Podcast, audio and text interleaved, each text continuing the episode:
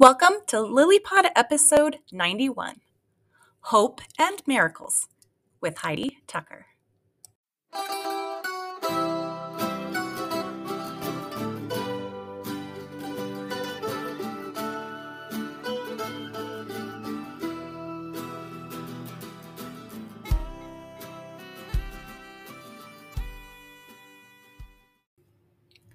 Jeff and Kathy Teichert bringing you another episode of LilyPod, a production of Love in Later Years.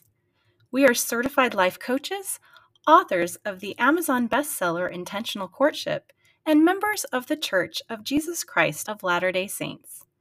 Our messages are directed toward mid singles and later married couples. We also welcome all who enjoy personal growth and enriching relationships. Welcome, LilyPod listeners, to another episode of LilyPod, uh, where we talk to mid singles and later married couples about uh, the challenges and opportunities in their lives. And today we have a, a guest uh, who has some insight on the issues that many of us face. Uh, Heidi Tucker, who's the author of a couple of books, and Kathy, you can go ahead and introduce her and tell her tell us more about Heidi. Yeah, we're going to be talking about hope and miracles today. So stay tuned. Heidi Tucker is an award winning author and speaker. She has won multiple Best Inspirational Awards for her books, which include Bridge of Miracles, The Secret Keepers, Finding Hope in the Journey, and Survey's Song. Her passion for writing, speaking about light and hope has inspired thousands. Heidi is known as a great storyteller who believes that every story not only teaches an important principle, but can make you feel it. She has inspired many to rise up, cling to their faith, and position their hearts to recognize God's hand in their life. When Heidi isn't writing her next book or speaking at a conference, you'll find her spending time outdoors with her husband, four grown children, and 11 grandchildren. She loves sunflowers, hiking, and ice cream, not necessarily in that order. Welcome, Heidi Tucker. Thank you. So good to be here. Heidi, um, you wrote a book called Bridge of Miracles that you wanted to talk about today.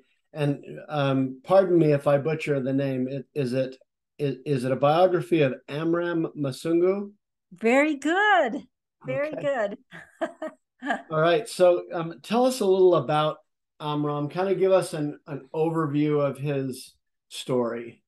So Amram was a poor um, barefoot boy living in the slums of Nairobi, Africa, uh, in Kenya, and he grew up um, believing in prayer, believing that God heard everything that he uttered. He he had learned that from his mother, and when he met, met the missionaries at the age of fourteen, he was intrigued by their um, wanting to have have a discussion about Jesus Christ, and so he talked with them, and that completely changed his life. Um, he soon became aware of these missionaries and what they had done education wise in the United States and elsewhere, and he made a conscious decision that he wanted to change his life, um, coming out of the slums and really make a difference in the world in his own way and so he was he was able to do that on a string of miracles. I mean if you can imagine um, this poor boy how would he do that? How would he have the money for a visa? How would he be able to get a passport? How would he afford the plane fare? You know all of these things that are set up in his life. And so this is a true story that takes you from him as a child all the way to the journey to the united states. And eventually he puts a bid in for president of kenya in 2017 because he wants to go back and help those people. And so it's really it's about miracles and hope. And how does that how do you get from point a to point b? I mean it was such a huge leap of faith and a huge jump. How could that happen to, in anybody's life? And so it chronicles his life and we learn so so many principles because of that in in learning about his life and really what makes this man tick so i i have a uh, I, I was intrigued when he or you wrote about his baptismal ceremony, and he was afraid on the day of his baptism that he might instantly die in the water. Exactly. So, Yeah. you want to uh, explain that? Yeah, in the Pentecostal faith, which he had been a member of um, up until that age of 14, he had been taught that if you are baptized in another faith, um, that you will die, you will be struck dead. But he had such um, such a testimony from really working with the missionaries that he believed that he needed to do this. He wanted to follow Christ and be baptized, and so he agreed to do that and so in the in the story you know you're reading as he's climbing up the ladder up on the side of the water tank which is where they baptized these members these new members in kenya. They were the, some of the first members. And um, he thinks he may um, you know be going climbing to his death. He he there's a part of him that thinks is that really going to happen? You know the missionaries have told him no it's not going to. But he didn't tell his family about his baptism because he he was he didn't want them to witness his potential death right so he's baptized he's he's submerged in the water and when he comes up the first thing he does is feel his chest.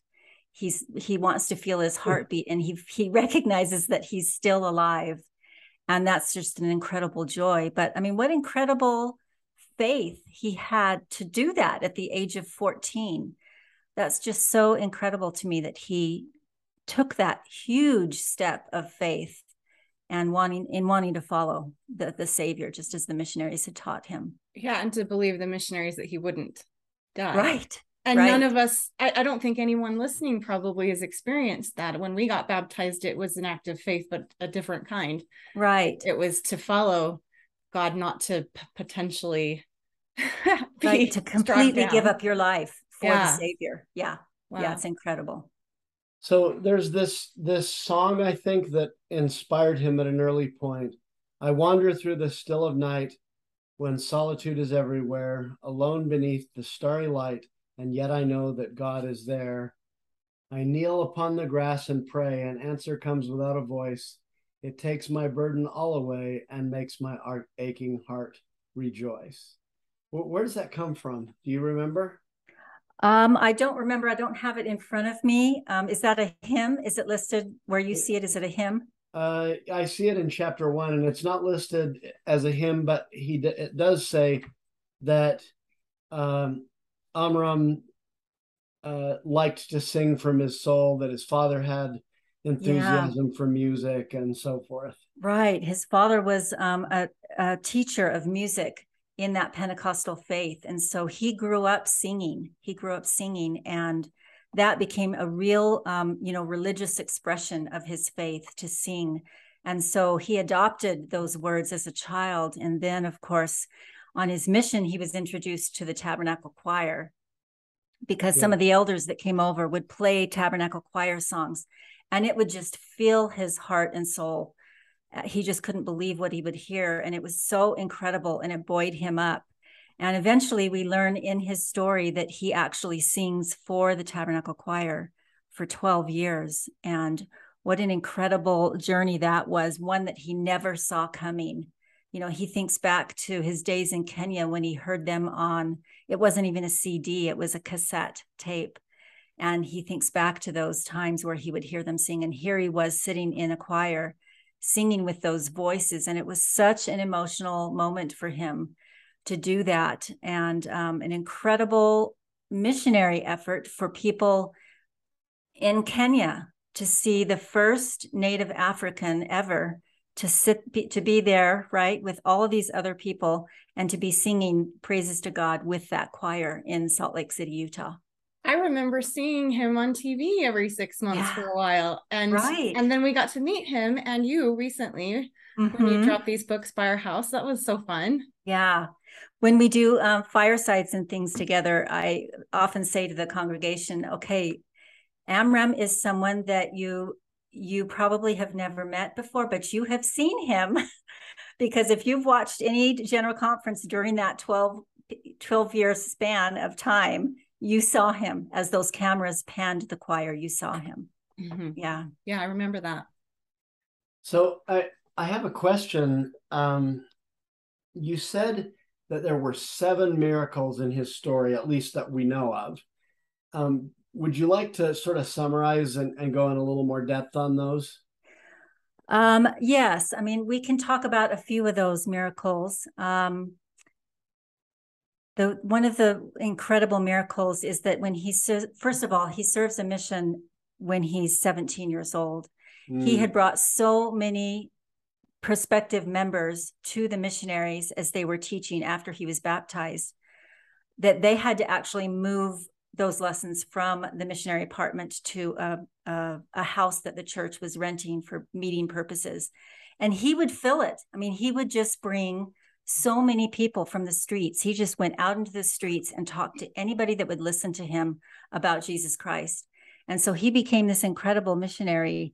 And in that, um, ultimately, the mission president, which I'm not sure this is done very often, the mission president in Kenya slapped a badge on him and said, I call you to be a full time missionary of the church because he didn't have um, any ability to do that on his own. He had filled out the paperwork, but nobody had, he was anticipating that he would be called at the age of 19. But um, he so was he doing served so in, much. in Kenya.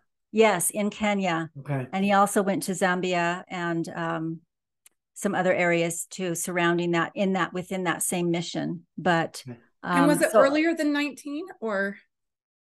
He began serving full time at the age of 17. Wow. Because he was bringing so many members into the church that the, the mission president just said, I, you know, I'm calling you to a mission. We're going to just do this right here and now. And so he moved, you know, from the slums, he moved um, to the the mission home and they they got him the right clothing and some shoes, right? And a suit and a white shirt, and he began to serve. And what's so fascinating about his life is that he begins to serve that mission with the one of the elders who converted him. And what what a full circle moment for that elder. He was in his last month of service and he was able to serve with Amram and that was just incredible. But the missionary but but some of the miracles that go forward from and in addition to that is just um for example the the need to get one of the the visa you know how do i get money for a visa he had been approved when so many before him had been rejected. He had no money, he had no finances. He had an acceptance letter from what was then LDS Business College, is now Ensign College. He had an acceptance letter, but he had no money to make that happen. And so we go through the story and we, we see the miracles that set that up.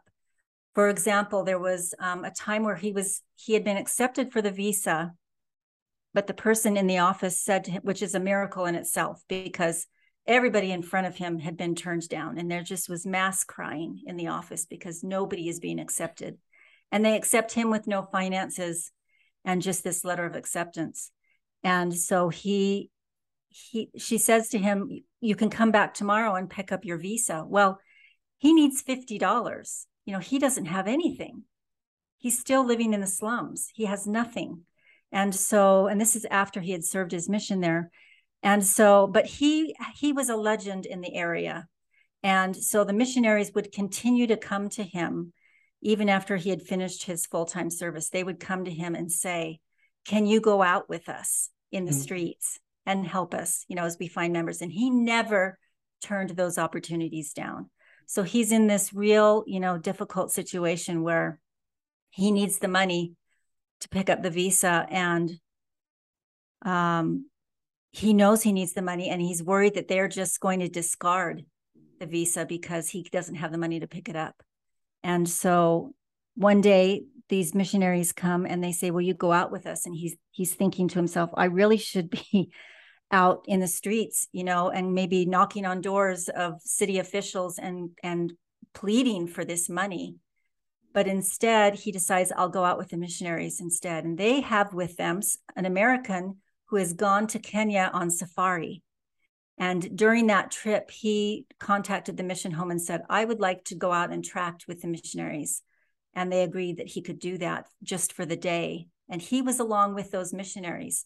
And Amram explained his situation to the missionaries and to this visitor who was just there for the day that he needed this money to make this happen. And he said to him, the, the American said to him, Well, how much do you need? And he said, I need $50. And the American said, That's all? You know, to make your dream come true and to get to the United States, you only need $50. That's all. And he said, Yes. And so the, he reached into his pocket and said, Here's your $50. You know, just incredible, right? Just incredible. Things like that happened along his life. Um, when he was serving his mission, he had a grandmother that was, I can't remember how old she is, but she's something like 107 or 104 or something like that.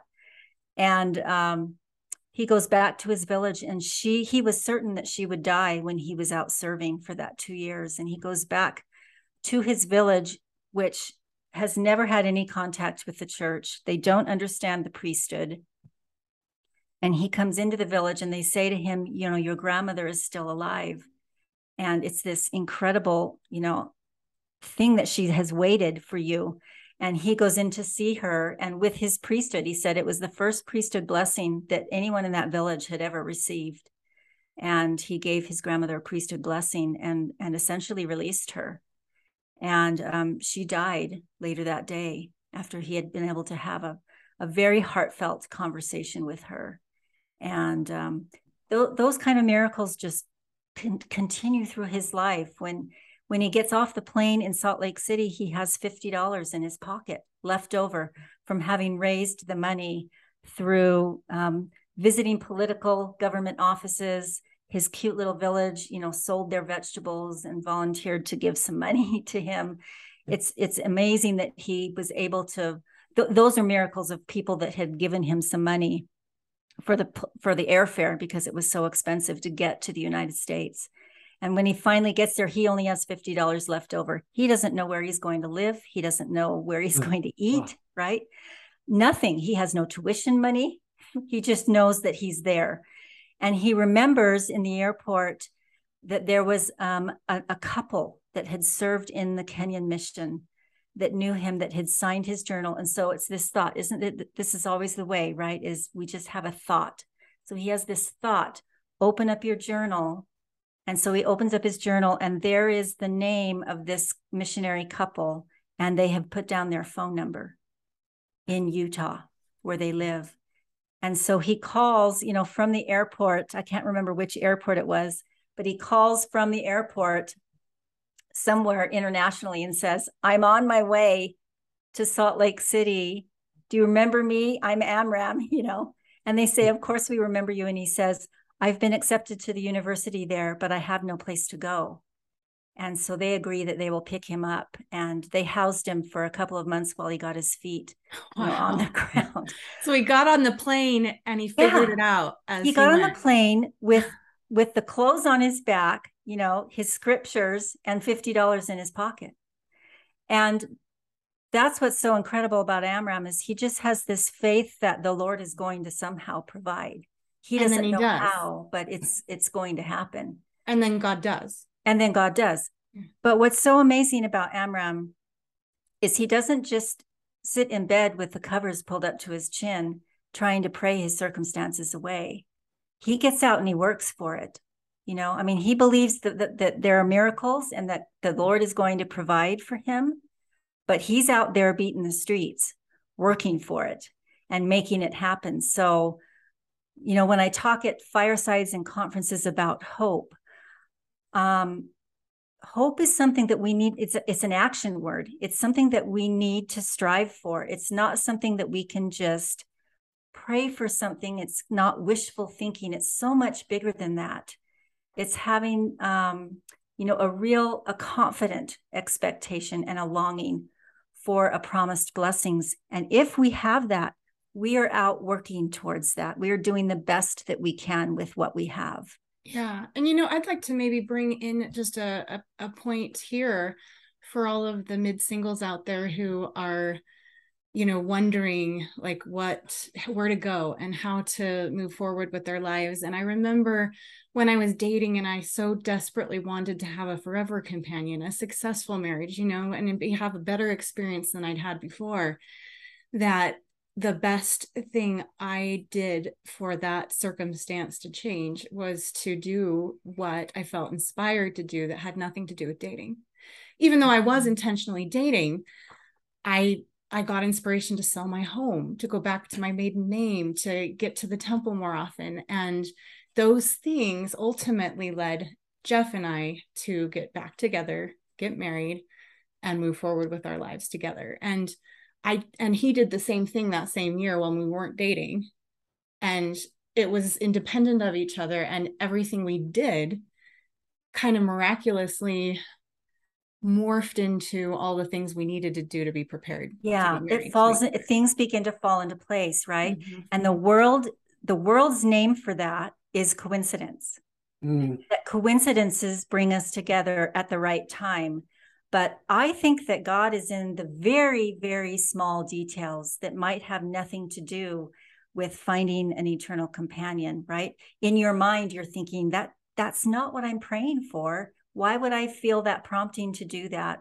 Why should I work on myself? I want to be looking out, you know, mm. when sometimes we need to do some in some internal work. And so really we have to have such an open heart for those kind of glimmers of hope that Heavenly Father so desperately wants us to feel.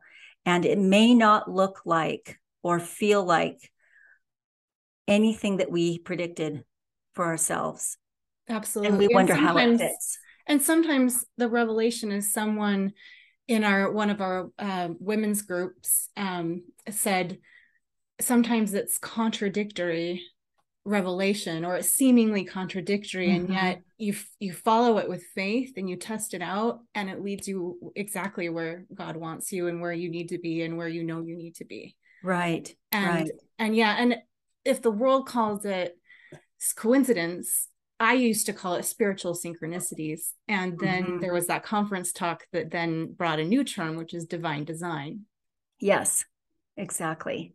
You know, I think um, when I think about what, what you said about Amram's story on arriving here with 50 bucks in his pocket and and pretty much nothing else except a phone number he really needed.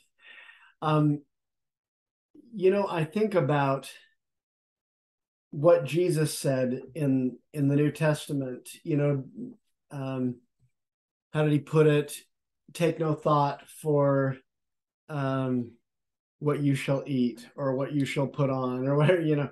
Right. Um, and uh, and he sort of assures them God will provide what you need. Mm-hmm. And uh, I, I think it's I remember that movie back in the 80s that we had when I was on my mission called How Rare a Possession. And the first story in it is about Parley P. Pratt as he finds the gospel.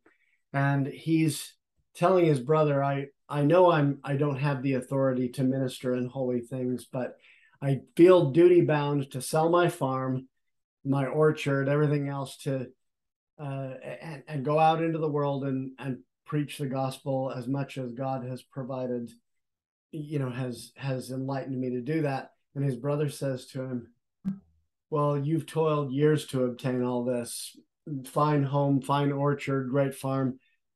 If I were you, I would stay here and enjoy it while I lived. Why, you know, why leave it all? And and he says, Do you believe in the Bible? And and his brother says, I believe in the Bible. I wouldn't dare believe it literally. and I think for a lot of us, mm-hmm. it's it's it's nice to look at it and look at the stories in the Bible or the Book of Mormon or other scriptures and say, um, "Yeah, I believe that." But if you have to believe it literally, that's a lot harder. Mm-hmm. Yeah. Um, and it sounds like in in Amram's case, it was you know, God will lead me in the right direction, even right. though I'm walking blindfolded across the freeway. You know? Yeah, one of one of the great principles that that his story reinforces for me is what I call patience in his timing, meaning Heavenly Father's timing. That's such a hard thing for us, right? Whether we're single and trying to find, you know, someone great to share our lives with, or anything else in our life, something, a righteous desire of our heart. So often we're praying for really righteous desires of our heart. And we think, I know this is a good thing. Why isn't Heavenly Father answering this now? Right. Mm-hmm. And so it's this it's this patience in his timing it's this whole array of lessons that we are learning during that incredibly uncomfortable time to be patient and to trust that god sees the big view. He has the panoramic vision and we have we are tunnel visioned at best. And so it's it's stepping back understanding that god has heard your prayers for those righteous desires of your heart but being patient in his timing, that perhaps he's lining things up. And that's where those seemingly, you know, crazy things, those promptings or things that we think do, that we need to be doing in our lives that have nothing to do with that righteous prayer, we think, why am I feeling like I should go that direction? Well, that's lining things up. You know, we may feel like everything in our life is falling apart, but perhaps they're being lined up in a way that we couldn't even predict. I for something that. that's incredible. Yeah. Yeah. And he's such a great example of that. I mean, they're just, he doesn't put time limits on anything. I mean, even even now, I'll say, Amram, what are you going to do next? And he says, Well, I'm, I'm his answer, his honest, heartfelt answer is, I'm waiting for the Lord to open the next door. Hmm. You know, are you going to go back to Kenya? Are you going to run again for president? Are you going to stay here? You know, what what is your plan? He he doesn't have an answer because he's waiting for the Lord to open the door. That's how yeah. he that's how he runs his life. It's just incredible. And we have so much to learn from him. Huh. So uh, of the seven, let's see, have you given us all of the miracles or were there more? Um I you know there's well there's more I mean there's miracles. There's the miracle of his um of his little boy being sick in the ICU at Primary Children's Hospital and he it appears he's been there for a couple of months with a terrible virus that has attacked his heart. And it appears that he is dying. And so the doctors call he and his wife and say you need to you need to get here to the hospital right away. You know his blood pressure is sky high that the baby's blood pressure is sky high and they feel like you know they're they're losing him. And so amram has a thought. Here we go again right? It's this thought that says, go grab the CD of the Tabernacle Choir singing primary songs. Amram was on that. He helped record that CD with the Tabernacle Choir, and he used to play it in his home for his children. So he has this thought go grab the CD. At a time where he should be bursting out the door, right? To run to the hospital, he's he's scrummaging through CDs to find the primary song CD that he has recorded with the Tabernacle Choir. And he says to the doctor, Do you have a CD player that I can use? In, and he says, I think we can find one here at the hospital. He says, Okay, find it. I'll be right there. And so he gathers his wife and his children and they run to the rush to the ICU and primary children's. He takes that CD and he he turns on as one of his little his children's favorite songs that the Tabernacle Choir sang and he hits play and the music begins to fill that nursery at primary children's. And the doctors are all standing around because this is a critical moment for this little boy's life. And as the as the tabernacle choir begins to sing the blood pressure begins to drop. They had tried every modern medicine known to be able to make that happen and nothing was working. They were losing him. But when that choir began to sing from that cd the blood pressure dropped and all of his vitals were stable. And so, you know, whether they were LDS or not, I mean, the, the doctors and the nurses in that nursery had tears streaming down their face as they witnessed what clearly was a miracle because there there was no medical sense for that to take place. And so it just was incredible. And so amram shows us in all of these miracles that often it's just a quiet thought. Mm-hmm and he but he, there's action on his part. He doesn't let a he doesn't let a quiet thought pass without taking action. And there's with swift action. Yes. And in intentional courtship one of the my favorite things i wrote and i don't even remember it verbatim but it's something to the effect of that if we want the results that our spiritual impressions are meant to make we need to act quickly. We need mm-hmm. to act in a timely manner um, right. It's written better in the book, but that's the yeah. gist of it. And that's what you're saying is like he not only acts, but he acts he acts on it right away. Yes, yes. But I think that um, Heavenly Father understands, doesn't he? That we are just scattered. We are scattered and we are distracted. And often in my own life, um, I have felt a thought like that and dismissed it, and it comes back again. Mm-hmm. And to the point that I've even heard it sometimes three times. And on the third time, I say, okay, I got it this time. Yeah. And I and I react and I take hmm. action on it. But sometimes in all of our stubbornness, right, and we feel like we know best and we know what where we should be headed and what we should be doing, and we're making our own decisions. And you know, our spirit is screaming with something else. And sometimes it takes a couple of times to really hear it and to act on it. And I appreciate you saying that because uh, three times ago, I felt the need to renew our temple recommends and I didn't act on it, didn't act on it. And uh-huh. now we have this opening in our schedule tonight unexpectedly. And it would have been like a, a little miracle because we really need to get to the temple. Like, I like really need to get there. And I didn't, we didn't know that that was going to become an urgent matter. Right. But that spiritual prompting did. And I didn't like, I didn't follow through. Um, now I've followed through, but it's it's too late for now. But we'll get there, like within the week. Well, you've learned from it, right? That's what it's all about. I need to follow learn. my own advice. right. We learn, we continue. I mean, the, the learning never ever stops, really, truly. And and that's why we're here. But um, you know, as a as an inspirational writer, I only write people's true stories. That's what I do because I just feel like they have such an opportunity to teach us such incredible lessons um, and, and they make us feel it. You know when you read a story and you're invested in that character and you're invested in their story and what's happening in their in their lives you feel what they're going through. And so you feel that principle as you see it displayed in the story. Definitely. Yeah and one of the one of the great things that i know from really hard things that happen to people that are just devastating is that um, I think that we gain um, gifts through what I call the face plants of life.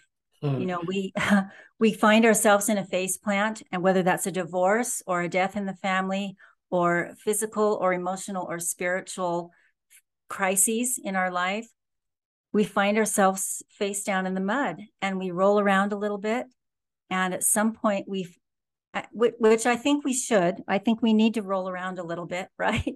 And feel all of that. But at some point in that process, we find the strength to get on our knees and we begin to pray to our Heavenly Father within that struggle. And He gives us the strength to, at some point, stand up on our feet, wipe the mud off of our face, and take one step forward. And guess what? You have a new gift.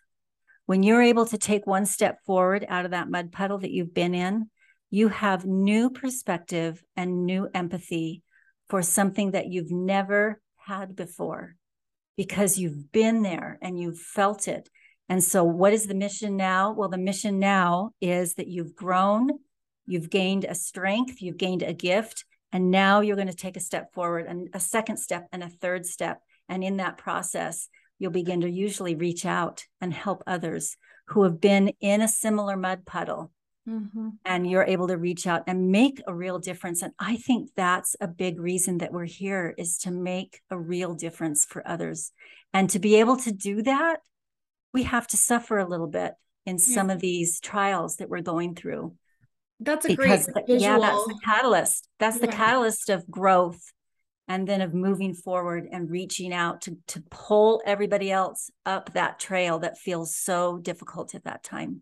And that's a great visual for the the saying our mess is our message. Mm-hmm. yeah i love that. I love that. Well, what do you mean by pray more often than you brush your teeth? I mean i think often and don't we all need to practice that our entire life? Um, for me the morning prayer and the prayer at 10 30 at night or 11 o'clock at night when I've crashed my head onto my pillow. Those are necessary prayers. And I see those as gratitude prayers.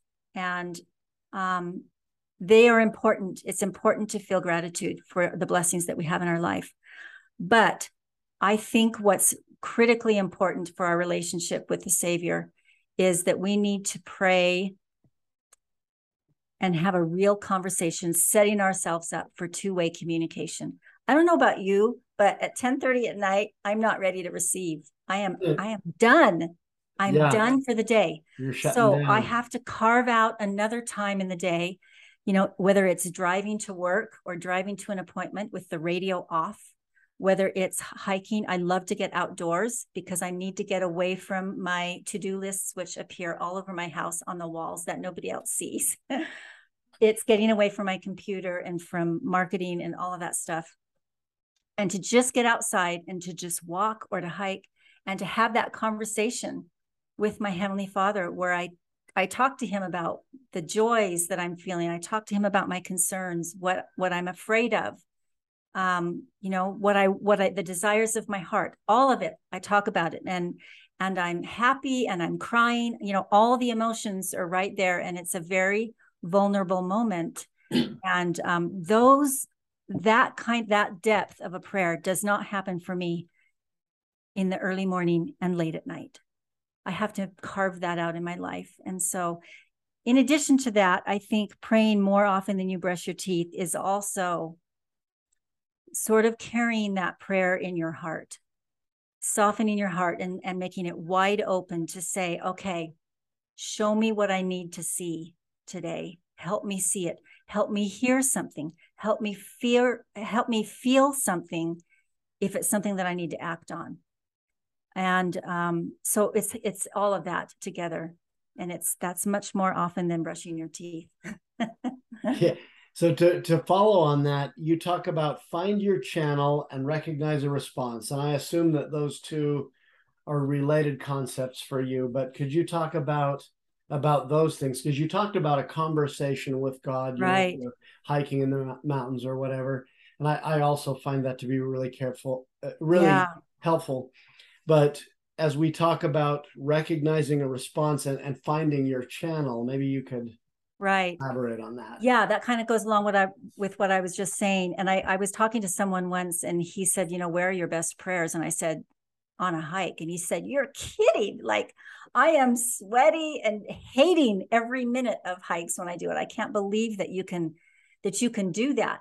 And so that doesn't work for everybody but it works for me to be out in nature really just hones me into my channel to have that conversation and to open myself up.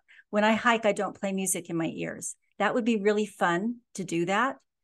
Um, and, and in some ways, it would make the hike easier, you know, during eh, during really strenuous parts of that. But I want to be wide open. I want to be wide open to a random thought that just beelines out of nowhere, right? And it just hits me, and I have a thought. And generally, that gets my attention. When I get a thought that is so unexpected and not related to anything that I'm doing, it gets my attention. Mm-hmm. Yeah, that makes sense. Yeah, and- if it's really random. And so, where is that channel for you? Find that. Is it on a chair on the back porch? Is it driving to work with the radio off? You know, is it in a certain place in your bedroom that you sit and just carve out a, a piece of time to to really have that a conversation like you would have with a, a really close best friend, right? Where you're not afraid to share your true feelings. Our prayers can be messy. They can be messy and we can be crying and we can be angry, but I think they need to be really honest. And I think when we begin to practice that, going to your channel and finding that place, I call it also my space. When I find my space, then that can be an incredible benefit in your life because you learn to trust the Lord because you say, okay, I'm I'm open and I'm willing to hear. And when that is rewarded, you know, obviously not every day that I hike do I receive something. You know, most days it's crickets, you hear nothing. But I practice it. I continue to practice it. And um, I can give you an example from from my first book, Finding Hope in the Journey. I talk about a time when I was scuba diving and I went down and we were all, you know, way deep, 100 feet below the surface of the ocean. And we got into a, a stairwell as I was wreck diving with a group of people in very narrow circumstances down a spiral staircase where it went down, down, down. So we're head down, fins up, right? And we're scuba diving down in the very belly, the bottom belly of this ship. And so we're upside down and we stopped because someone in the front's regulator hose had been wrapped around a piece of metal. And so Oh, no. So we are all hanging upside down, single file in a narrow staircase. I can't even turn around to look at the person behind me because we're in such tight quarters. And you you you feel this little sense of panic because we shouldn't be stopped and we don't know why. So I found my space or I found my channel because I had done that on land, which I highly recommend, right? Practice that on land, not 100 feet below the ocean but i went i went to my space and i trusted that my heavenly father was going to be there. And immediately i heard in my mind cut your breathing in half. And so i did that. I began really slow methodical deep deep breaths which number one it conserved my air. And number two it prevented me from going into a full-blown panic and then eventually, you know, the person in front who we couldn't even see, she untangled herself. There was a flashlight that had gone out. There was all kinds of chaos up in the front of the line. And we eventually moved forward, came to the surface. But I recognized, you know, that night as I thought about that, I thought, you know, I found my space, you know, even 100 feet below the surface of the ocean because I I had practiced that for for so many months and years in my life that I trusted that I was not alone down in that dark water. You know, I I really love how you're explaining this with finding your channel. Um, because President Nelson's been asking us for a long time to know how we feel the spirit, like to be really Mhm. aware of how we do. And I think we're all different. And so finding Yes. our own channel is tuning into what we came with, what how we connect best. I know for me, even though I don't even like driving for whatever reason, that's where I get most of my in- inspiration. I think it's because I'm moving and I'm kind of a little bit subconscious because like I'm driving and I'm doing the things that you need to do to drive, but my my subconscious I think is a little bit more Mhm. open and Yeah. um, so, and it's interesting that you said, I know it's not for me. It's not in the morning. It's not last thing at night. And I know a lot of people who do gratitude prayers for the same reason. Um, and not just for that, but just to raise their height, their vibrational energy after a long Right. day. And also to, um, to be in a space of even appreciating themselves for what they did do because we always have more to do than we can do and sometimes at the Mhm. end of the day we can think "Ah, i didn't get all this stuff done but instead we can think i did these things and it felt good and i felt like i was you know on the lord's errand and i was doing what i felt inspired to do and you know what that's enough Yeah. the day's done Yeah. The greatest thing we can do is recognize how the Lord speaks to us. Mhm. There's there's just nothing greater than that. I mean, that is going to set your path when it needs to be. When you hit a fork, it's going to help you, you know, know what which way to go. And now it's not going to be immediate, right? I don't get answers all of the time, but um, I'm getting better at recognizing those promptings that I need to act on. Mhm. You know, um, in terms of finding your channel, I'm, you know, I'm sort of resonating with what you're saying. And I, Kathy could tell you that I used to say to her when I was single that the Alpine Loop was my sacred grove. Yeah. And uh, there's this place uh, a little ways up American Fork Canyon where you can pull off and be in the middle of the woods with a um, couple of picnic tables there. And I used to like to to drive up there and um, spread my scriptures out on on that table and uh, journal, read my scriptures, pray, think, hmm and uh, and that was one of my channels. And I, you know, I thought I don't have a sacred grove in this area where we live, and I guess I need to find one. Yeah. I mean, uh, it can- because that's yeah. something I miss actually. Right, right. But don't you don't you believe that that when you enter that area, don't you feel like the Lord was like, okay, he's open. Right. He's open. And if the timing is right, if the timing is right, you're going to hear it. You're going to hear Right. it. Now, does that mean you're going to hear it 10 times in a row that you go there? No. But when the timing and when everything lines up and things are the way they, they're supposed to happen, you're going to hear it. And I think the Lord knows that if you set it up like that. Mhm. And the other thing I pay attention to is when I feel the spirit from head to toe. It doesn't happen very often. So when it does, I pay attention to those moments. Mhm. Even if they don't make sense, I know there's a reason. It's drawing my attention to something. Right, right. So I think often we hear stories of, um, you know, incredible, miraculous, what visually looks like this huge miracle, you know, whether it's like fireworks or earthquake or, you know, these huge monumental moments. And so often it's just a whisper, quiet thought. But it's sometimes Yeah. it's hard, you know, that's where compa- we, we don't, we shouldn't be comparing, but sometimes we, we read stories of people who have these huge events that are just they just solidify exactly what they need to do and you think to yourself i've never had something that big happen in my life you know and that can be a little bit of a faith crisis but really it's it's individual it's an individual way that we seek and feel the spirit And it seems like more often it's in the little things. It's in those small details Sure. that make all the difference. yeah for sure You, you um one of your points in in finding hope in the journey is trusting in the Lord's timing. And I was thinking about that when you were talking about when you were diving and you yeah know, headed down that staircase and things stopped and you didn't know why. And I'm thinking now it's very easy in a moment like that or or other moments in our lives where we may feel really desperate like i can't wait for the lord's timing. I've got to get Yeah. out of here or i know i you know, know. and that someone that maybe um, has just lost their job or you know is in some other circumstance. Well yeah i mean i sort of trust in the lord's timing but i don't know how i'm going to put food on the table next month you know? Right.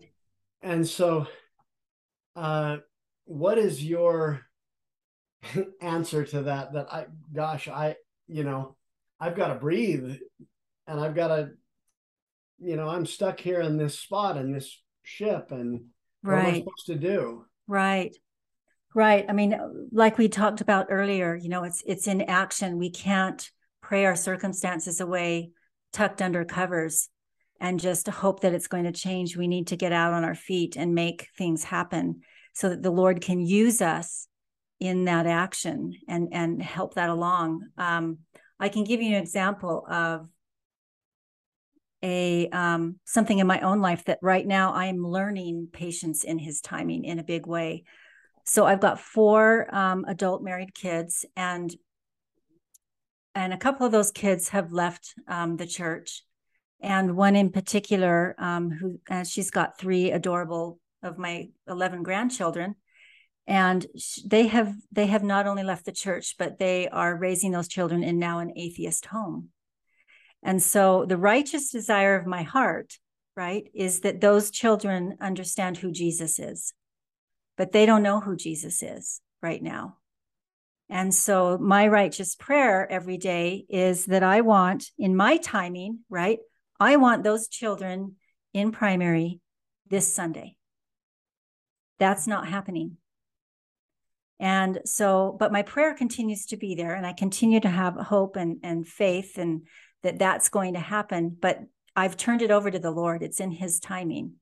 And um, I have to just trust that there are lessons that my daughter and her husband need to learn. There are lessons that those children are going to learn. There are lessons that I am continuing to learn. And so, what do I do? I just I do whatever I can to take action, which is to love those children, to love my daughter and her husband, and to be an example without throwing it in their face, to just love them and be an example of what I believe and to have a respect for what they choose to do. And then to, to just to continue to fast and pray for this family, right? And so I'm taking action in the only way that I know how um, I have this little tiny statue of Jesus. I'll show you right here that just sits here on my desk in the den. And when those children come um, to visit, they pick that statue up. And a couple of times they've said to me, Do you really, do you really believe in Jesus? Because in our house, we don't. And it gives me the opportunity to say, you know, yes, I do believe in Jesus and he makes me so happy. And um, I can tell I, I can they just sit and they just look at me when I say that, right? And this this little statue has some marks. They've taken some markers and you know as they're playing drawing me pictures, they accidentally, you know, nick Jesus's robe. And so it's not perfectly white. It's got some little marks on it, but I will never get rid of that because that's a conversation piece. Mm-hmm. That's something that I can do that's small, right? That right. I can do as those grandchildren come into my home and they see me working at my desk and they see this little this little tiny two inch tall figure of jesus and there's just little things that i can do as well as love those children and yeah. so to to anyone else who's facing something that they're praying for a righteous desire of their own heart whatever that might be continue to look for what can i do to to move this along and trust that the Lord will bless you when he needs to bless you and when the timing is right. It's hard. It's a that. hard lesson for all of us. Yeah. And I'd like to just add in here the power of yet. Like when something that we really want hasn't happened, mm-hmm. sometimes we might be tempted to give up on it, to stop right. doing those little things, stop even bothering because it hasn't happened. But if we yeah. can add yet, then we are adding that hope, that faith, that miracle that can happen through God's timing yes. when we when we make sure that yet is there. Yeah. And of course, um to to push the to push the boundary even further, we all remember the Book of Mormon story where um where you know the the disciples talk about but if not i mean those three words right but if not i will trust and i will follow the lord but if not I will still trust and be true. Mm. And so there's going to be some but if nots in our own lives where things are not going to happen. But if not, will you still trust and will you still be true? Perhaps, you know, we don't know the understanding. We don't see. I like to think of our lives as a chessboard and he- we are moving the pieces, and Heavenly Father is moving his own pieces. And we have no idea what that's going to look like. And it's dependent on all kinds of moves on the board. And all you can do is show up and be on the board. Just show up and continue to do what you can and trust that Heavenly Father sees the whole vision of the game and that He's going to help you succeed, even though it may look very different than what you have prayed for. And you may have those moments when you're, I'm speaking figuratively, when you're stuck in that stairwell scuba diving. Yeah. And you don't have something come to you cut your breathing in half or right you know you're kind of feels like you're on your own um even then um there may be fear there may be anxiety but i but there's a sense in which i think you can call upon what you know that somehow the lord will will work this out you know yeah. that, that yeah. this Right. He knows what he's doing. He knows how to do his own work. And you may not know how those children are going to ultimately come to know the Savior, but you can still believe it because mm-hmm. you believe in a God that's bigger than right problem. Yeah. I just have to trust. It's just something I have to turn it over. And for so many of us, there are big issues in our life that we have to just turn it over. Yeah. And trust. Yeah, definitely. And we had to do that when we were single and searching mm-hmm. and um you know sometimes we've looked back and thought okay well like we could have met sooner but no we were being prepared for each other mm-hmm. and there was no other way right and and that was the way and it definitely wasn't what we thought we wanted but yes. we absolutely want our marriage more than anything now but back then we didn't know what we were going towards right right yeah, you guys are a great example of all that. Thank you. All right, some other interesting words. What does it mean to stand on the shoulders of giants? Well, we all need examples in our lives. And so often we can look back in our own family histories, but not always. Some of us don't have ancestors that were strong members that just, you know, pioneer heritage. I mean, my husband is a convert. He doesn't have pioneers in his history, but he's got some incredible people that fought really hard to get to this country from Russia, you know, way back many, several generations back. And so when you stand on the shoulders of giants, you take what you learn from people in your family or from others who have had a real influence in your life. And you say to yourself, if they can do that, then I can do this. And um, that's that's part of why I write these books is is so many people so many times people email me and say okay my own pity party is over mm. because if you know if she can do that or if he can do that depending on the book that they've read and the, and the story you know i can do that i can do this too i can move right. forward in my life and i have learned from you know this example and i can move forward so that's what it really what it is to stand on the shoulders of giants those who have come before you who are inspiring you to be better and to make a difference in your own life what does praise to the mount mean and by the way, for any of our listeners, I'm I'm using phrases out of her book, Finding Hope in the Journey. Yeah. Well, I think that's just um, I think of that in terms of, you know, because I'm a hiker, despite what's happening around me as I'm hiking up, you know, metaphorically, as I'm hiking up a really steep trail, can I still find gratitude in my heart as the tears are rolling down my face, can I still feel gratitude in my heart for my Heavenly Father and for my blessings? Do I have the ability to do that, to reach out? When um, when I've gone through some really hard times in my life, sometimes gratitude prayers are what pull me up out of the hole that I'm currently in. And sometimes that's all I can do is be grateful for. I've, I've said prayers in really low times in my life. I've said prayers for a pillow, for a warm blanket, and for a hot water heater. You know, I'm talking about going down to the basics. And some people in other parts of the world don't even have those things. What are they praying for? They're finding gratitude for moments or things in their life that are helping them to survive each day.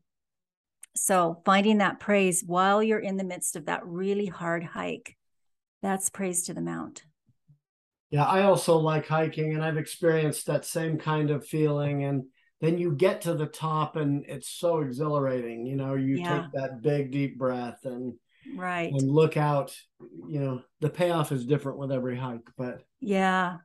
But uh yeah, I think that's that's an insightful metaphor for life too. Right, right. I think so often, you know, when we're on the trudge or when we're in the trenches or the steep hike, whatever metaphorically that looks like for you, we're sometimes we're in the why me. We're asking why me? Why me? You know in whatever is going on in your life why me?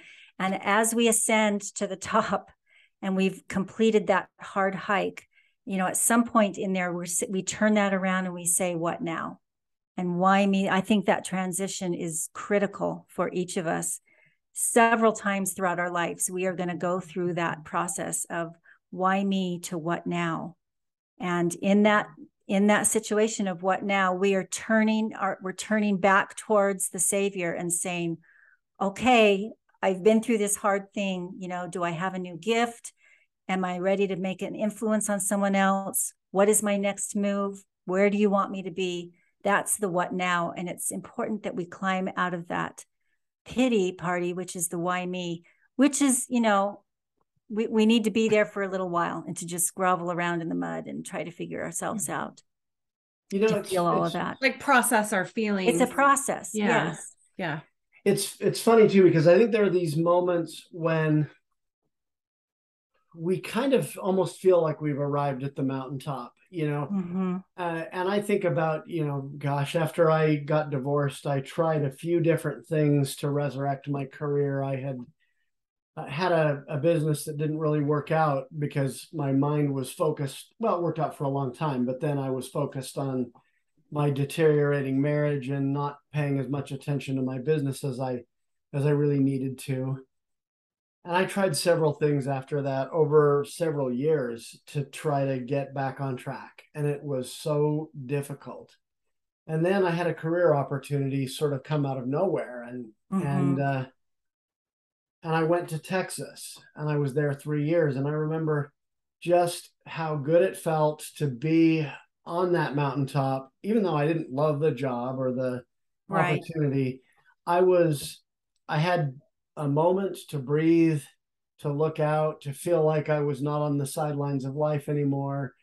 And I could pay my bills, you know, I could go out to eat once in a while. I mean, just that little bit of of extra breathing right. room felt really good and then uh, you know 3 years into that experience i had worked my way up into a corporate job and the price of oil dropped precipitously and i got laid off. And you would think well gosh when everything was going right or how it felt like it would be right for me mm-hmm. um, I would have, you know, I could see myself increasing and growing, and and then something happens, and you think my life no longer makes sense, and I can look now back on that and think, well, but now I'm in a, a better place and making more money than I did then, and having more fulfilling work. So, okay, life makes sense again Mm-hmm. But you know, there could come other times when the same thing could happen to me again. I yeah. mean, I hope not, but but that we're not immune once we've been to the top of one mountain to not sliding back down the other side and climbing again, you know. Right, right. I mean, we've all seen the graph, right? Where we want we want the our life the evolution of our life to just be a straight line, right? Back to our our heavenly home. And it's not. We've all seen it, right? It looks like this. And we're like, no, I don't want it to look like that. I just want the straight path. And did you and know that the straight and narrow is actually not straight? Yes. Like not it's not a straight direct. line. Right. Yeah. Right. It's always something like we assumed what meant like straight. I know. Not straight. It's actually um I believe the straight that the that um because it's a different spelling. It's a yes. It's actually S T R A I T. Like the mm-hmm. Straits of Magellan. That's a different meaning. Yeah. So your straight path could actually be bobbing and weaving in between all these obstacles. It's exactly a dangerous obstacle. Exactly. Yeah. Yeah. In primary, we just think that we have all the right answers and it's going to just be so easy, right? And then we become adults and ah, yeah. So if it's yeah. messy, folks, it's it's that's life, and that that's, is the way it is. You're on the right track if it's messy, yeah. right? well, yeah, and I love what you said earlier, and it goes with what Jeff was just saying: is that if your life is falling apart again, or for the first time, but many for many of us again, um, and you think that you're off track, it's maybe setting you up for bigger blessings. Like you said, right. like it, it may just be like in the small little things that are actually setting you up. Yeah. And it just may be something you said, Jeff, about moments too. I really believe it's in the moments that can make a difference. And a moment may not even be a situation that solves what your current you know dilemma is or your, the, what's really affecting your life it may not even solve it but it may be just a glimmer of hope and to be heard where you know that God hears you, right? I can give you an example from my own life. I had a son that came home early from a mission to Novosibirsk, Russia. He was in the MTC 11 weeks and then he came home from the MTC. He never got on the plane to go to Russia. And so that devastated me as mama bear because I saw his hurt and his pain and he wasn't going to go back. And that affected that that ripple affected everything right? I saw him turned upside down in his life. I thought to myself I can pray this boy back on this mission. I have enough faith to pray him back. Well that didn't happen. So what that did was that put me in a little bit of a faith crisis right? But you can't pray away somebody else's yeah. agency yeah but i was like i i know him so well and i love him so much that i think i can do this and of course that didn't happen and uh, one day i was having one of my really hard hikes and i was here in utah we had recently picked him up from the mtc and he was just in our home and we're trying to figure out what to, where to go next and what to do and um, I was having one of my all out bawling prayers where I was, you know, on a hard hike, right? The harder the better that day. I just want to sweat it out. And so I'm hiking along and I'm praying about my son and I'm thinking to myself, are you even there, Heavenly Father, right? Are you even hearing me? Do I matter? And um, all of a sudden, as I was walking, I'm not kidding, the um, as I'm walking along this trail and there's tall yellow grass on the sides, and out of the grass comes one white butterfly. And I watched it kind of, you know, as I'm crying and praying, and I watch it kind of swirl around in front of me. And all of a sudden, here comes another one and another one. And I'm not kidding you guys, there was probably 50 butterflies, white butterflies that came out of that tall yellow grass. And it's they encircled me. They swarmed around me as I continued to hike up that trail. And then after just a few, you know, uh, maybe half of a minute, they fluttered back away into the grass. I can testify to you that that was a moment that changed me. And that didn't solve the issue, right? It didn't put my boy back on a mission. It didn't change the circumstances of his life. But what it did is it let me know that God was aware of me and he was aware of my son and that we both mattered. What a great little sign of grace. Yeah. Yeah. I will never forget that. You know, someone can tell me that that was a coincidence. That was not a coincidence. That has never happened to me since and um, I regard it as one of the most sacred events in my entire life. That's really and beautiful. And it was it was yeah. necessary for me at that time. It wasn't what I was praying for, mm-hmm. but it was what I needed. Yeah. Right. And yeah. isn't that so often the case? We're praying for something, and sometimes we get a moment that is about something else, but it's something that we need. Yeah. And, you know, sometimes it comes even without praying for it. For instance, I've noticed that on the rare occasion, because most of the people we've attracted to our Love in Later Years community are so, so positive and so insightful. And I just, we've attracted really amazing people who mm-hmm. really want to make their lives better and move forward with faith and confidence. And, um, and yet they've dealt with hard things and we're fa- we're tackling those hard things together as a group right, right?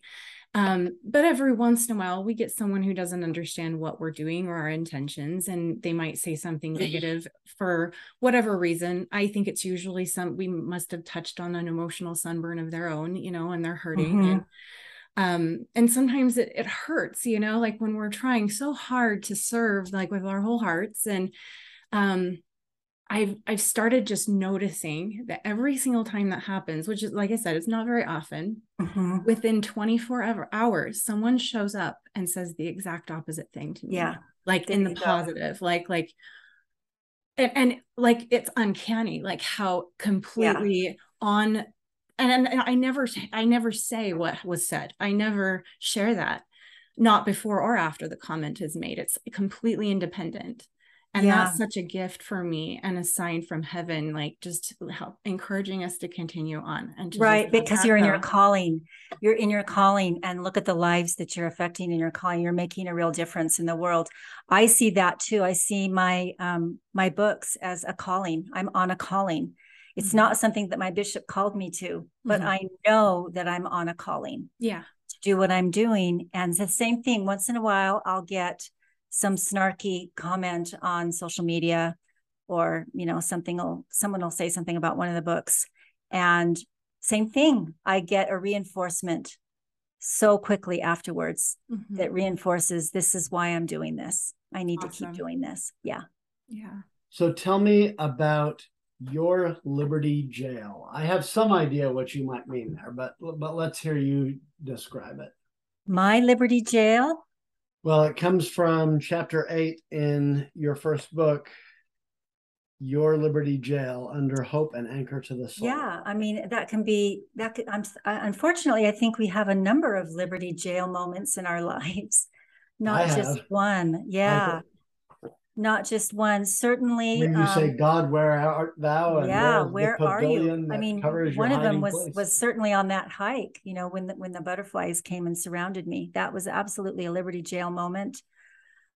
Um, I've had some real um, hard moments with depression that have been crippling to me. Uh, after my first child was born, I I got into a really dark place where I was actually crawling under her crib and and laying in fetal position in the corner under her crib. That's a pretty dark moment Yeah. where um where you're just praying and saying get me out of this how do i get out of this situation and so i think we all have those liberty jail moments where we have to reach out and reach up and um, look for what the meaning is and what are we supposed to do now with this? And sometimes we stay in that jail cell a little longer than we want. Most often we do. We're there longer than we want. But um, you come out eventually you come out with with such a gift and such a an amazing way to make a difference in the world from where you've been. And so once the lessons are learned i think we are lifted up out of that situation Well, and as coach, you know, as as coaches, um, we work with our clients on trying to learn those lessons as quickly as possible so we can get out of that gel, right? And Mhm. I don't think that is always a fast process, but we No. do certainly think that it's a faster process if we're intentional about it and we're looking for those lessons and we're trying to learn them right and and shift our stories about our experience to better serve us so that we can Yeah. move forward as, yeah as soon as we can. Yeah, in the depth of that experience, our hearts are generally hard and crusty, right? I mean, they are just closed off. We become very focused on just us because we're in survival mode at that point. Mhm. And really, the transition is if you can just picture a crusty, dark heart softening and becoming that light, healthy pink that the doctors like to see in healthy hearts. Think of it as a softening and an open heart where we all of a sudden we open and we, we are looking outward instead of always focused inward. The, the trial may not have left, but your heart can change within the trial. And Mhm. that's where the real growth happens. And that's, I love I think, the coming out of that hole in your life or that cell. You know, Yeah. another another thing I would add to that insight is that sometimes, well, you know how Master Yoda said to Luke Skywalker, "You must unlearn what you have learned." Sometimes, even with our understanding of the gospel, we have to understand that we have to unlearn things we've learned. Like the the example you gave a few minutes ago with in primary, we taught that it was all so easy, and you know, Mhm. if uh, we just were good boys and girls and ultimately good men and women that things would work out for Right. us Or like we were taught, taught, well, I was taught in Young Women's, if you get married in the temple, then it's peachy, right? I mean, you've done it. It's it's good for the rest of your life. You have, and so why should there ever be a, a divorce of two people that are married in the temple? You got to unlearn that. right Yeah. and so there's all kinds of things we have to Mhm. unlearn even some beliefs we had that could have may have been deeply held Mhm. but we find that they get us stuck over and over again uh, because even though we we made it through a particular experience Right.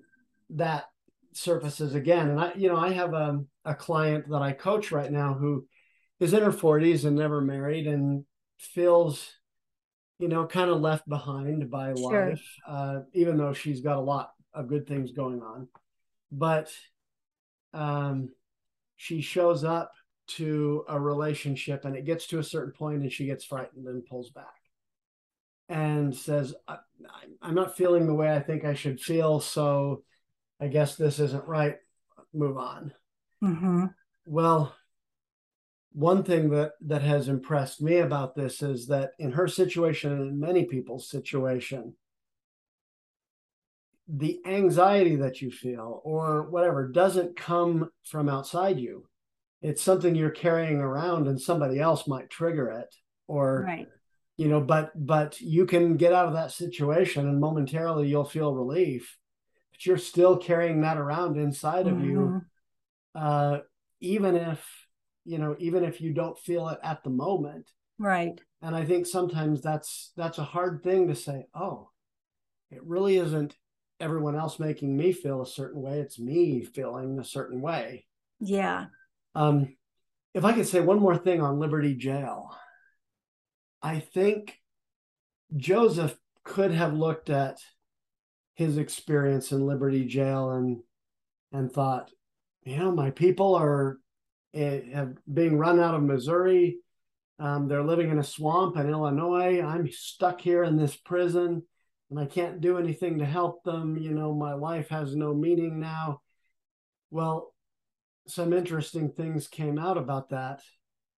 But I mean, while he's in Liberty Jail, he prophesied, "The ends of the earth shall inquire after thy name." And you know, you think if he in a obscure jail cell on the frontier of America was prophesying that the world would inquire, the, the ends of the earth would inquire after his name. Excuse me, the you know, either he was a prophet or he was the most presumptuous man that ever lived.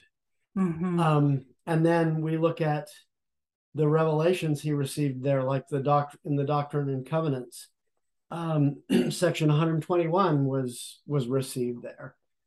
And so in a moment when he could easily have interpreted there's no meaning in my life right now. I'm right. just waiting to for the next thing or to die.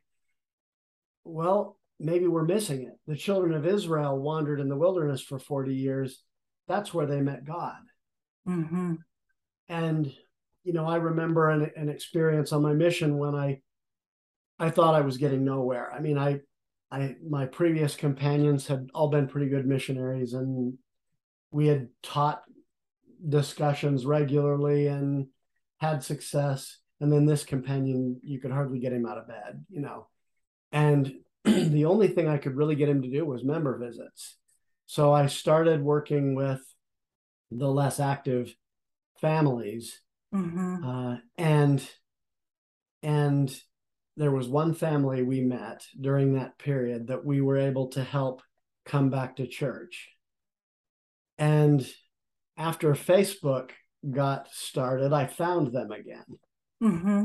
Well, the, the husband had been in two stake presidencies. They had had three or four kids go on missions.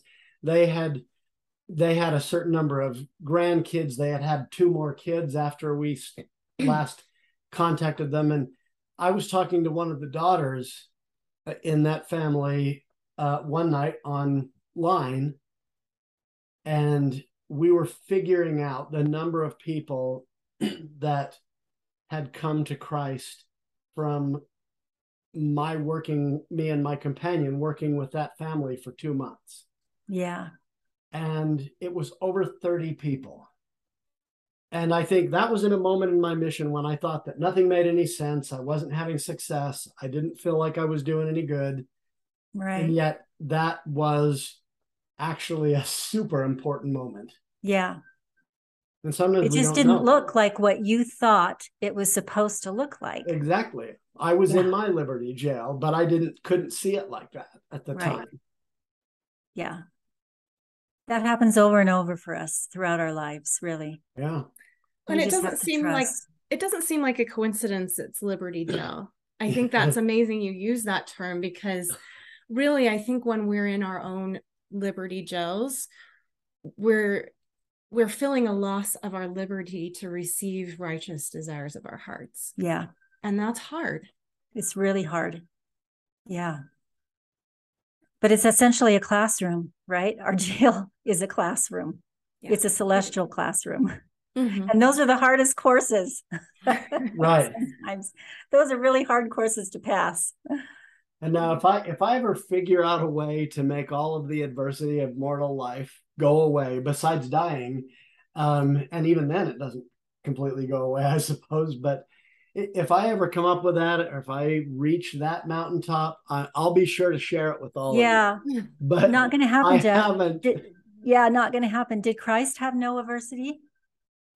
No. Uh, yeah, right. I mean, it, it, he, he had he had all kinds of adversity and we're right. following in his footsteps so it's part yeah. of the course well and I mean, part of um, something i'd never really totally understood until i experienced it is the loss of spirit that he felt i mean and he was perfect there was no fault in at all that he he lost access to the spirit and i experienced that through some physical disabilities like for a, a, several years and it was scary because I had gone to the temple, I'd done my spiritual reserve, like I'd done all the things you're supposed to do to make sure that you know you've got that reserve if thing hard things happen but it was just so prolonged and so significant that i just i, I was completely numb and i couldn't feel it and i think it just kind of came back gradually over time as i started serving to the capacity i could with the little tiny bit of energy i had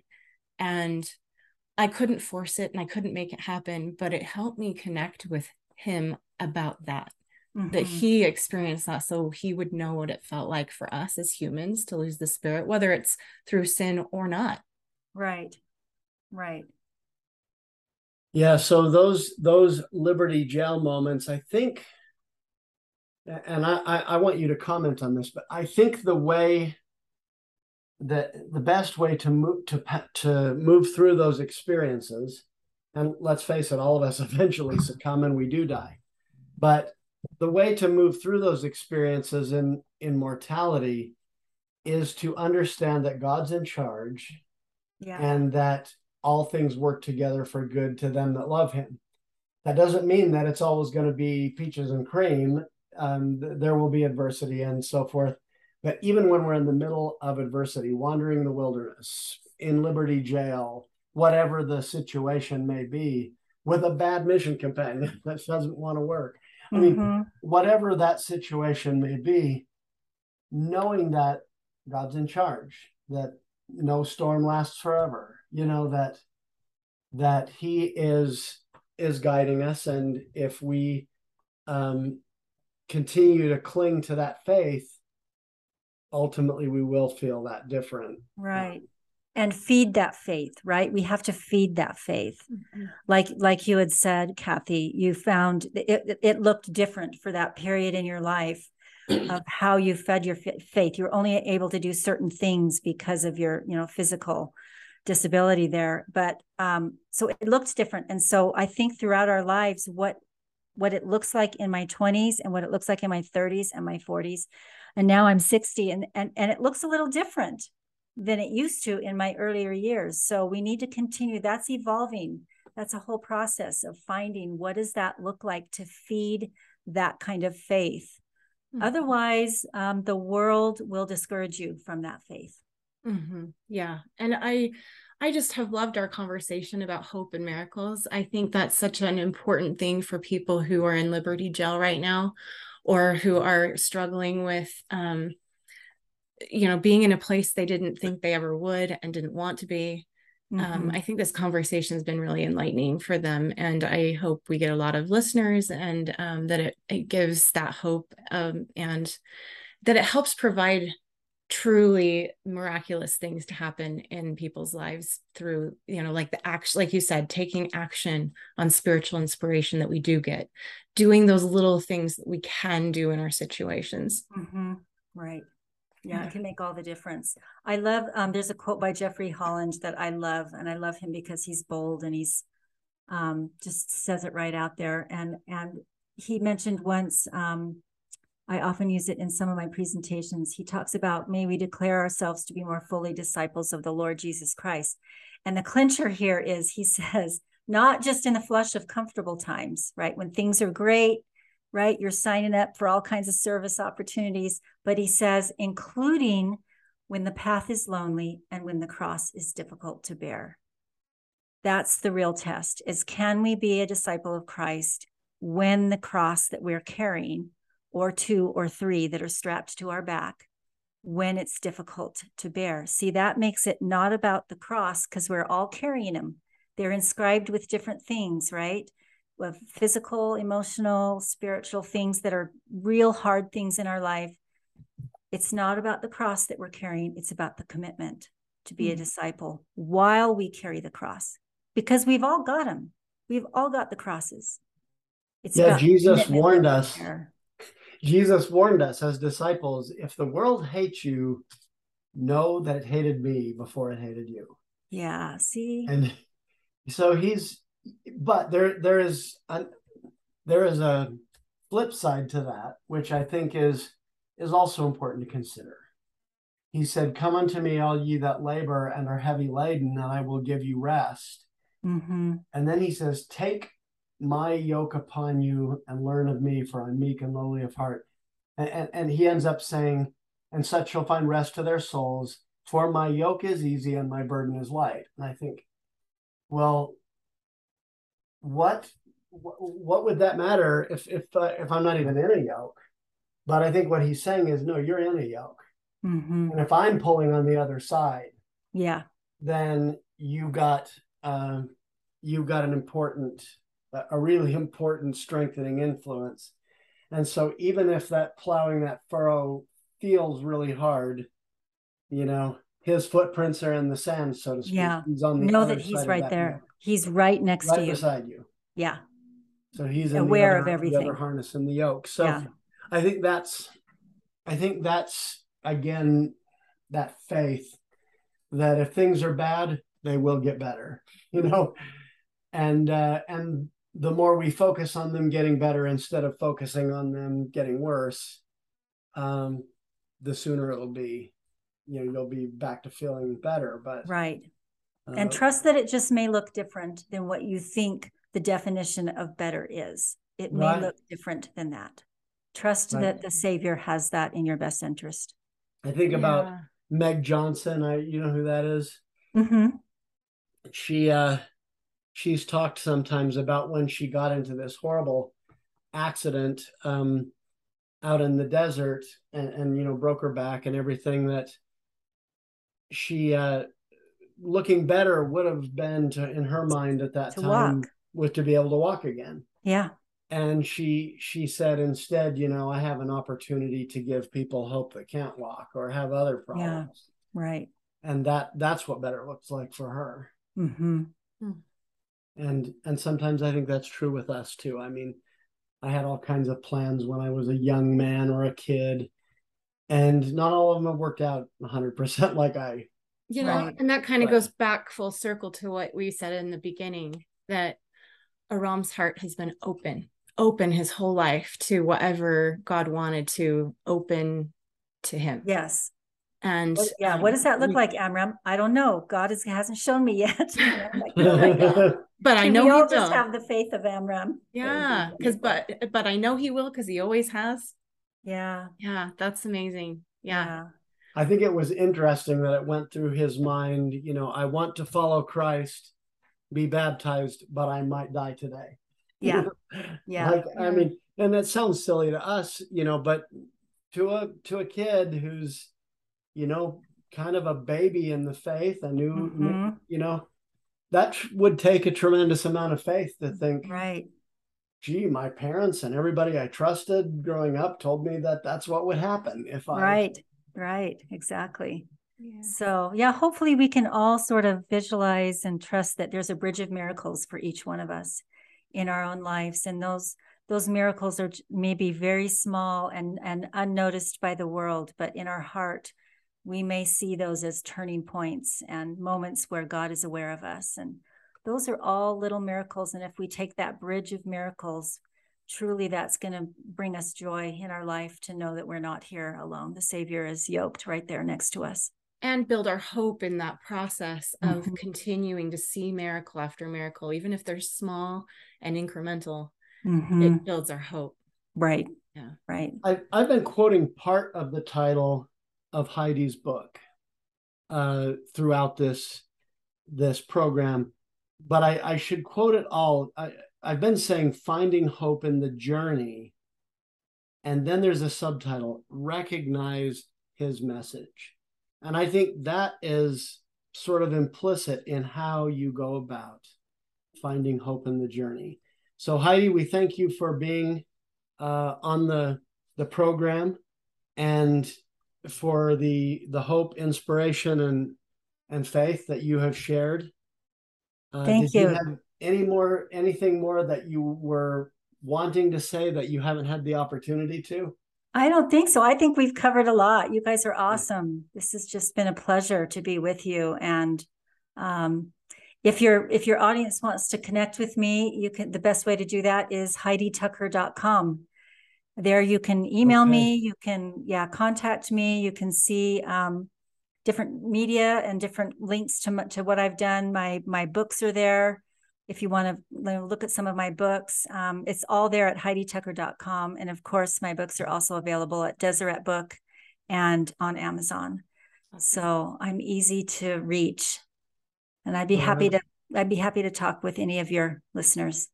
All right. Thanks well, so thank much. you Heidi. so much, Heidi. And uh, thanks to all of you who tuned in. I want you to remember that any time is a great time for more love in your life. Thanks for watching and listening.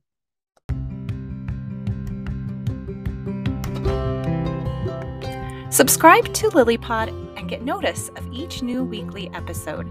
If you enjoy what you heard, give us a positive review.